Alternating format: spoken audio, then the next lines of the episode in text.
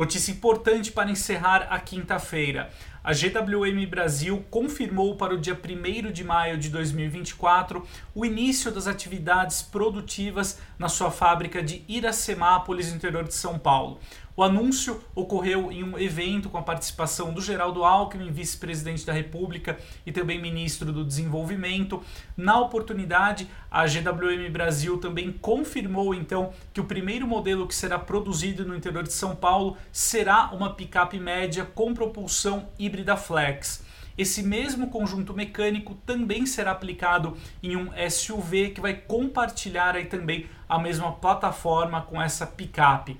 A empresa também mostrou aqui a imagem, né, então, do protótipo aqui do modelo é, que já está sendo avaliado no país com a participação aqui do vice-presidente Geraldo Alckmin.